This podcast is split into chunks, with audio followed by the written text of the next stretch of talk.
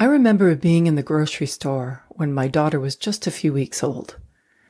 She was in my shopping cart, safely tucked in her baby carrier, facing me with her eyes wide open, as they so often were, as I pushed the cart through the aisles gathering my groceries.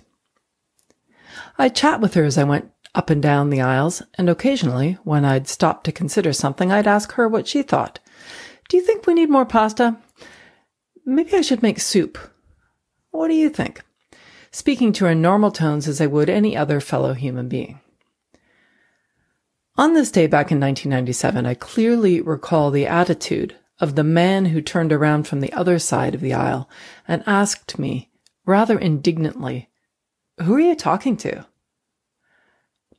I have no idea whether or not he noticed there was a baby in my cart, but what was clear was I had disturbed him and that either he thought I was crazy, keep in mind this was before Bluetooth or cell phones, or that I had no business talking to a baby.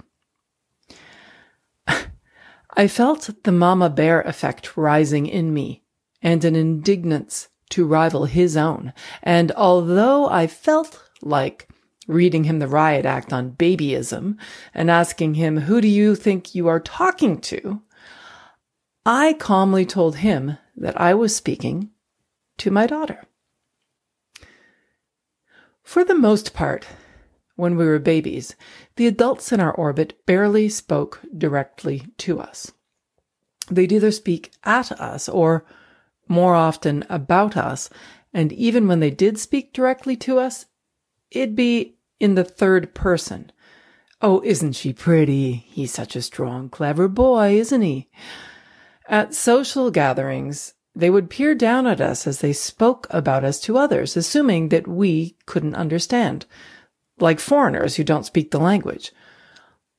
What they neglected to realize, though, was that as babies, uninhibited by language, we were more open and free than ever to engage without filters.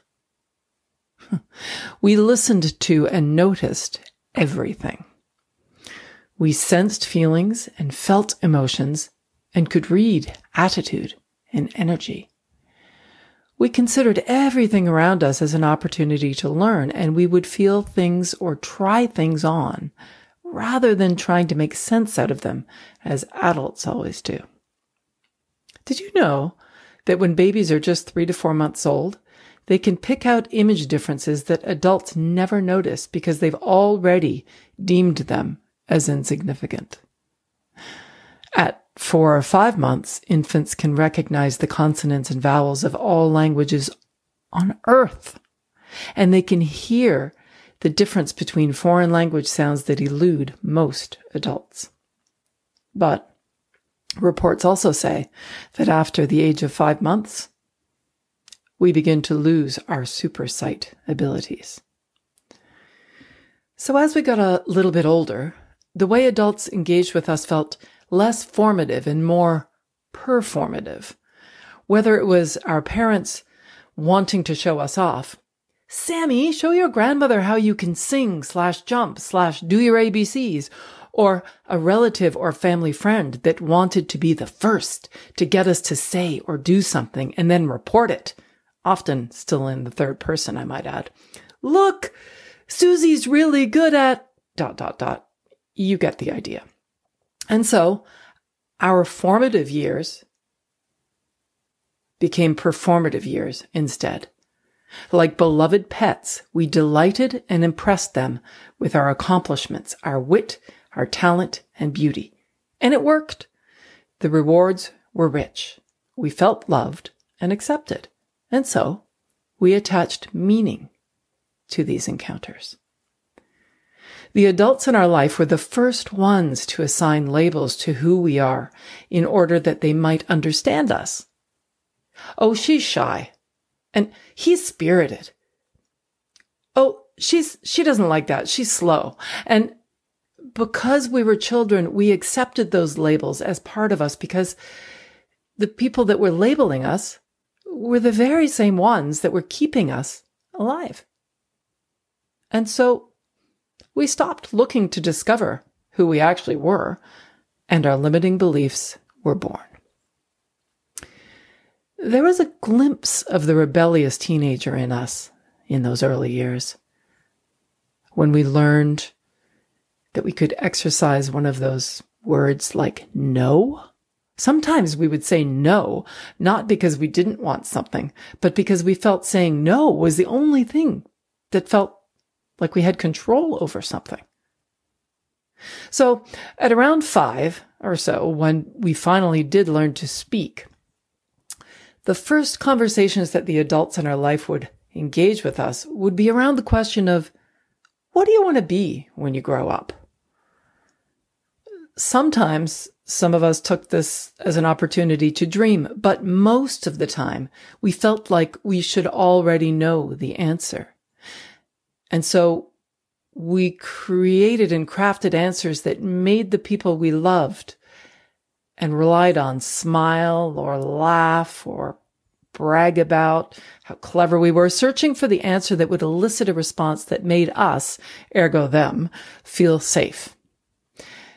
The pride on their faces when we said things they could understand or repeat at a cocktail party, like, I want to be a doctor, a lawyer, a teacher, was in stark contrast to the fear that registered when we said something that was foreign to them or sounded unattainable, risky, or flighty. Worse yet, when we floated an actual dream we might have had, I want to be a rock star, a dancer, an astronaut, etc. They'd be so supportive that it felt more like an obligation, overblowing it with enthusiasm, followed by an avalanche of support that filled up our schedules with classes, auditions, competitions, and platitudes about hard work. So it goes that while for a brief time we were living a life of infinite possibilities, we can be anything we want to be all the things we thought we could be turned into should be, which I like to say is could with shame. I should do it because, well, because they want me to, or because I can, or because I said I would, and so on. And eventually, we find ourselves as adults doing all the things, but not taking the time to ask ourselves why. Well, the good news is it is never too late to ask yourself that most important follow up question that is so often omitted when we were very first asked, What do you want to be when you grow up? Your why is your inner compass and exactly where your values reside. So take a moment. Take as much time as you need and ask yourself who you want to be and why that is important to you? The answer is there if you listen. No words required. I'm Lisa Hopkins. Thanks so much for listening. Stay safe and healthy. And remember to live in the moment.